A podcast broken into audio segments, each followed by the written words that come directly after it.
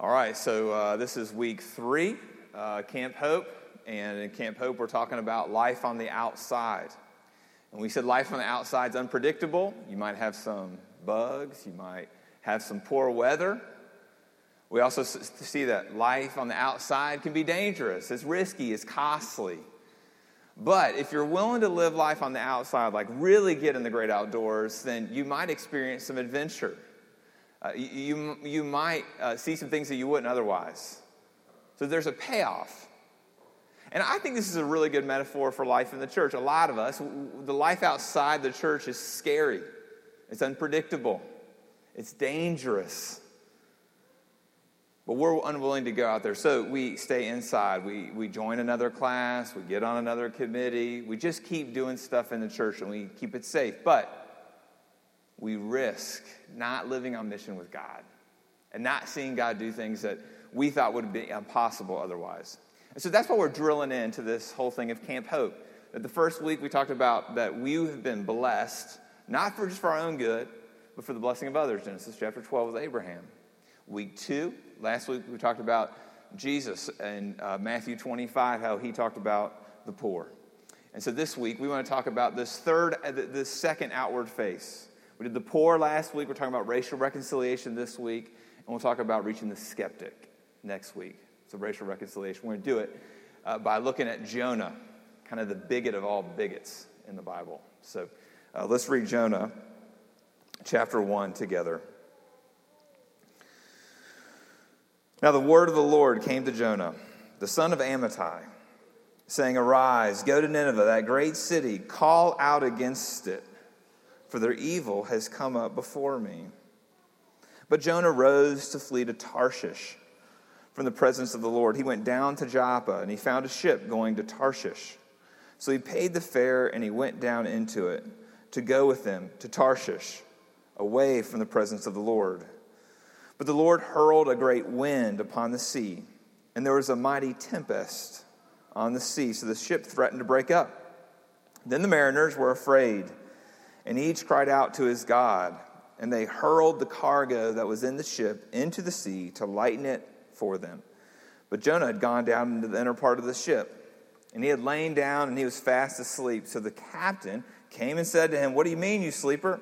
Arise, call out to your God. Perhaps the God will give a thought to us that we may not perish.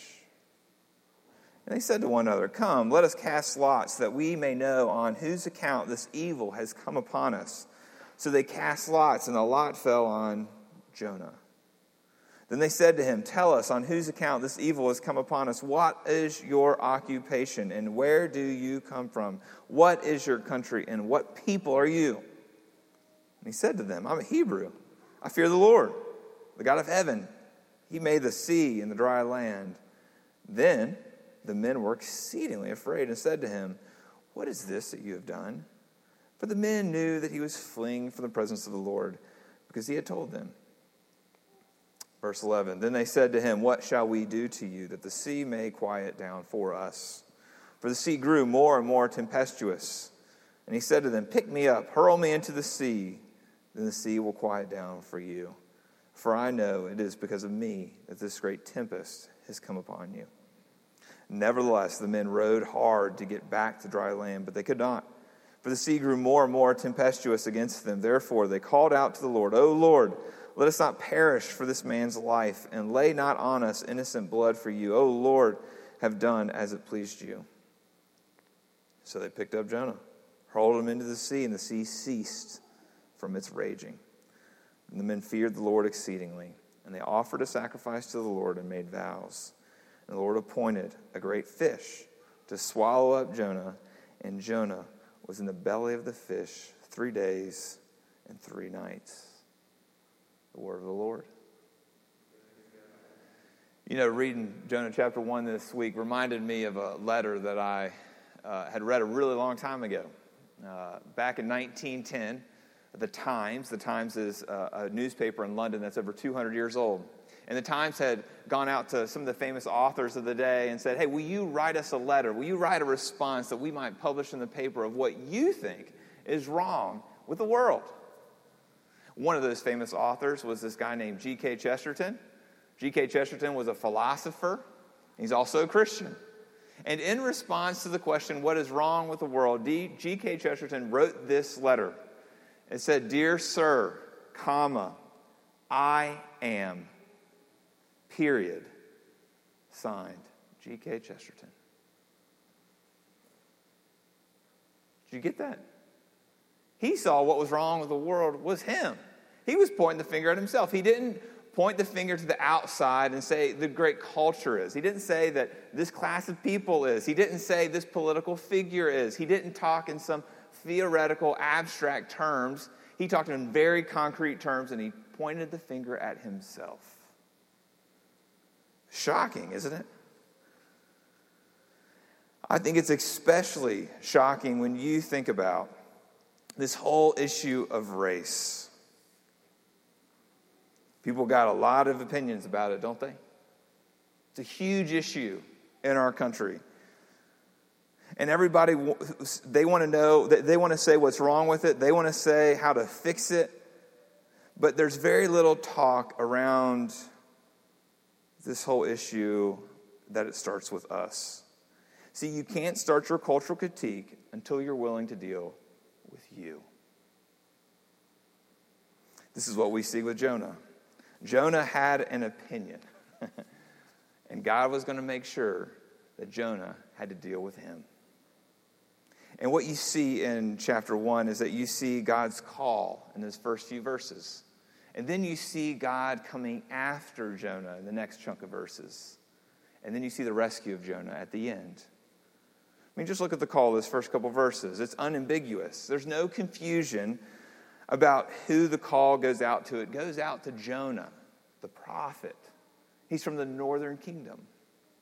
We see him mentioned in 2 Kings, and his assignment here is to go to Nineveh. That's the where. And Nineveh is in modern day Assyria, or it was in Assyria, it's the principal city of Assyria. It's in modern day Iraq. And this was tough for a Jew like Jonah. Because Assyria, Assyria had made Israel a vassal state. Now, to be a vassal was a way to be under the thumb of a more powerful country. It was a way to be under their thumb but not be utterly destroyed. And so, as a vassal, Israel had to pay taxes, they had to pay homage, but in return, they got protection. So, it was better than being annihilated but it's still a far cry from being self governed. And so, for the remainder of Israel's history, Israel couldn't stand Assyria. And so, Jonah takes on that same posture towards Nineveh. And right there in those first few verses, you also see the what? Well, the content of his message. The content of his message is that he's to call out against Nineveh. Might, at first blush, it sounds harsh, doesn't it? Sounds like God's some kind of cosmic tyrant. But isn't this really a sign of God's love for them? If God didn't care about them, He would leave them in the dark. But He doesn't leave them in the dark. He wants to send Jonah to them, and Jonah knows that God's got a heart for the Ninevites, and that's why Jonah gets so ticked off. So he's supposed to call out against it, Jonah is. And now we see the reason, the why. Why was he supposed to go there? Not just what was he supposed to do, but why? And the very end says that their evil has come before me. So God sees that things aren't the way they're supposed to be in Nineveh, and he wants to right the ship through Jonah's preaching ministry.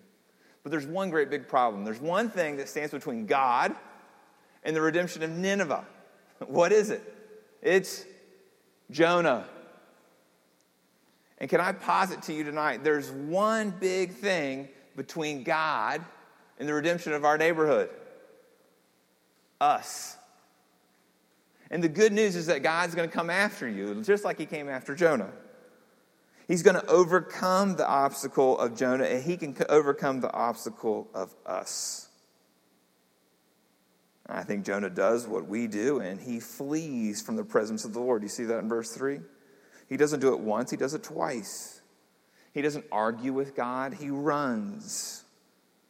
In fact, he runs in the complete opposite direction to Tarshish. Tarshish is in Spain, modern day Spain. That's due west, where God's called Jonah to go to Assyria, which is due east. He literally went as far as he could in the opposite direction. He's really committed to this because the journey to Tarshish would have taken about a year and would have cost him a boatload of money. But that's how dead set Jonah is on disobeying God. Why is he so dead set? What has made Jonah this way? It's his heart. See, Jonah suffers from racism. Now, you might think it would be more politically correct to call him a proud Hebrew, a proud Hebrew nationalist. But racism is what he suffers from. He was born that way. We we're born that way too. It's part of our sinful, sinful condition. We're born to prefer our own kind of people over people who differ from us. And that's what's going on with Jonah. But if I were God, and I'm glad I'm not, I would have ditched Jonah right there. I would have said, Look, I'll just find somewhere else. I'll let that brother go to Tarshish and he can shrivel up and die over there in Spain. I'll find another prophet. I'll call up another one. But he doesn't. He goes after Jonah, the bigot. He goes after Nineveh, the evil city. So it's really God is in his mercy. His mercy is severe, just like we'll see, but he's going to pursue Jonah. See, God cares for Nineveh and he cares for Jonah way too much to let Jonah's rebellion derail his plan for redemption. And his pursuit's disruptive. Jonah's plan is to take off for Tarshish, but God interferes with this storm. And this is where things get really interesting, is when the storm comes up, doesn't it? See, during the storm, Jonah is sleeping while the sailors are actively trying to save the boat from going under. During the storm, Jonah doesn't pray. He's the prophet, he's the one who gets paid to pray. But you've got these pagan sailors praying. When you think about the storm, the cause of the storm is Jonah, and he wants to die, but you saw that the sailors want him to live. And you see in these verses that Jonah is willing to talk game about fearing God, where the, where the sailors are actually doing the fearing of God themselves. And then you see the captain. The captain's more concerned about Jonah's life than Jonah is. So when you compare the sailors and the captain, and you contrast it with Jonah, you begin to learn a lot. The sailors and the captain, they look like better people than Jonah. And the narrator's highlight, highlighting this on purpose. He's using this literary tool called satire. And what satire does is it comes in the back door and exposes some dark truth about our hearts. See, when you read Jonah chapter 1, just like we did it a minute ago, you're thinking, gosh, he's such an idiot. You just want to make fun of him. But then you realize after reading chapter 1 and think about it for a second, you go, uh, he got me. I, I, I'm, I'm like Jonah. My life's just as absurd as Jonah's. I'm caught red handed. See, if someone comes in the front door, they come in the front door to expose some dark truth with the tool of accusation. And it's real easy to get defensive with accusations, but with satire coming in the back door, it gets us and then we're dead to rights. And this is especially true when it comes to matters of race, because if anyone accuses you of racism, you're going to deny it. But if you satire, the narrator catches us in the act, doesn't he? See, I've been caught in the act more times I'd like to admit. And many of you have told me stories of how you've been caught in the act too. Maybe you were caught in the act as you're trying to interpret the news, and then all of a sudden you're like, uh, busted. You start thumbing through some resumes, you see the names, and certain names you prefer over others. Uh, busted. Start thinking about where you want to live, where you want to take a walk. Busted.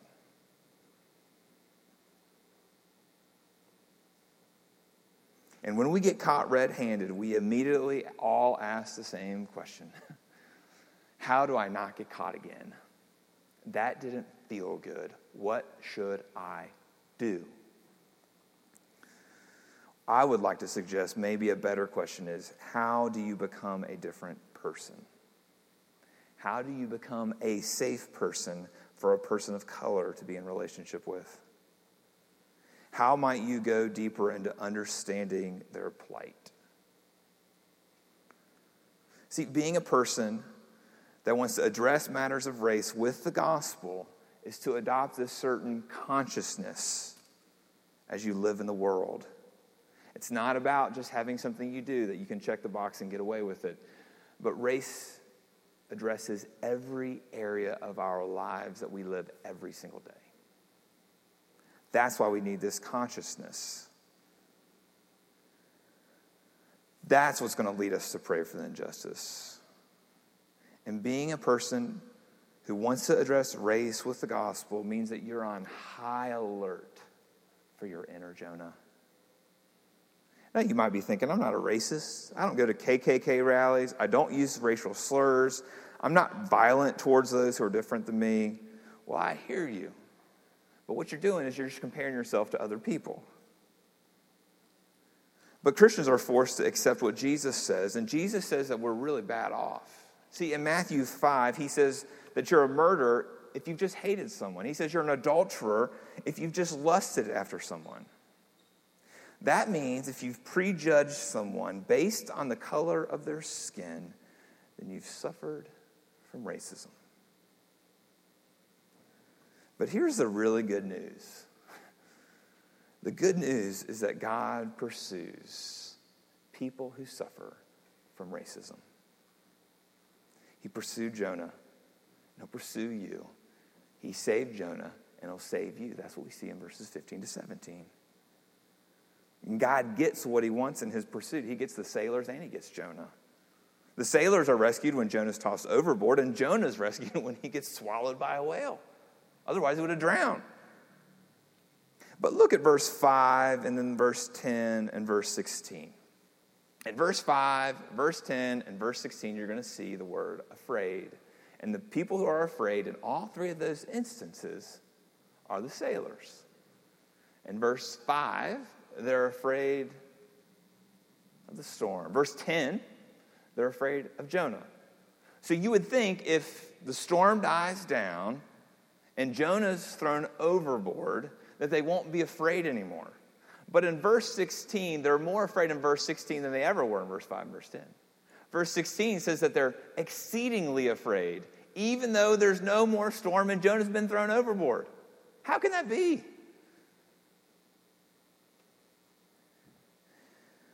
It's because they had a willing substitute. See, Jonah wasn't coerced. He didn't have to have his arm twisted. He just said, Pick me up, hurl me into the sea. And so the sailors realized right, that the, right there that there's a real God with real wrath against real sin because they see God coming after Jonah for his disobedience. But they also see something else. They not only see a God who will punish sin, they also see the love of God. They see that they see that God's willing to accept Jonah's loving sacrifice. And so when we when we realize that there's a God who takes sin seriously enough to punish it, but he loves us at great cost to himself, then we too end up in verse 16. We become exceedingly afraid. We have this fear of the Lord. You might think fear of the Lord is a negative term, but it's not. It's a positive one. It means reverence and awe and respect. And you might rather just think of God as a God of love. He is just a God of love. He is a God of love. But He's more than that. See, if you have a God of love, then it may be hard for you to conceptualize a God who also punishes sin. And so you begin to take God's grace for granted. But on the flip side, if you only think God as someone who punishes sin but doesn't love, then you will be extremely anxious. You'll be petrified every time you sin. But when you combine them both, you have this fear, the same kind of fear you see in the sailors in verse 16. But Jonah 1 isn't the only place that we see a willing substitute. You see a greater Jonah right here, Matthew 12, that Marissa just read a minute ago. Now, there's some similarities. They're both willing to give themselves up to save others, they're both willing to endure the sea. Jonah, the Mediterranean Sea. Jesus, the sea of the Father's wrath. But they're also different. That's why Jesus is the greater Jonah. See, Jonah deserved to be thrown into the, sea. Jesus didn't. Jesus was the only person ever born of a woman to never sin.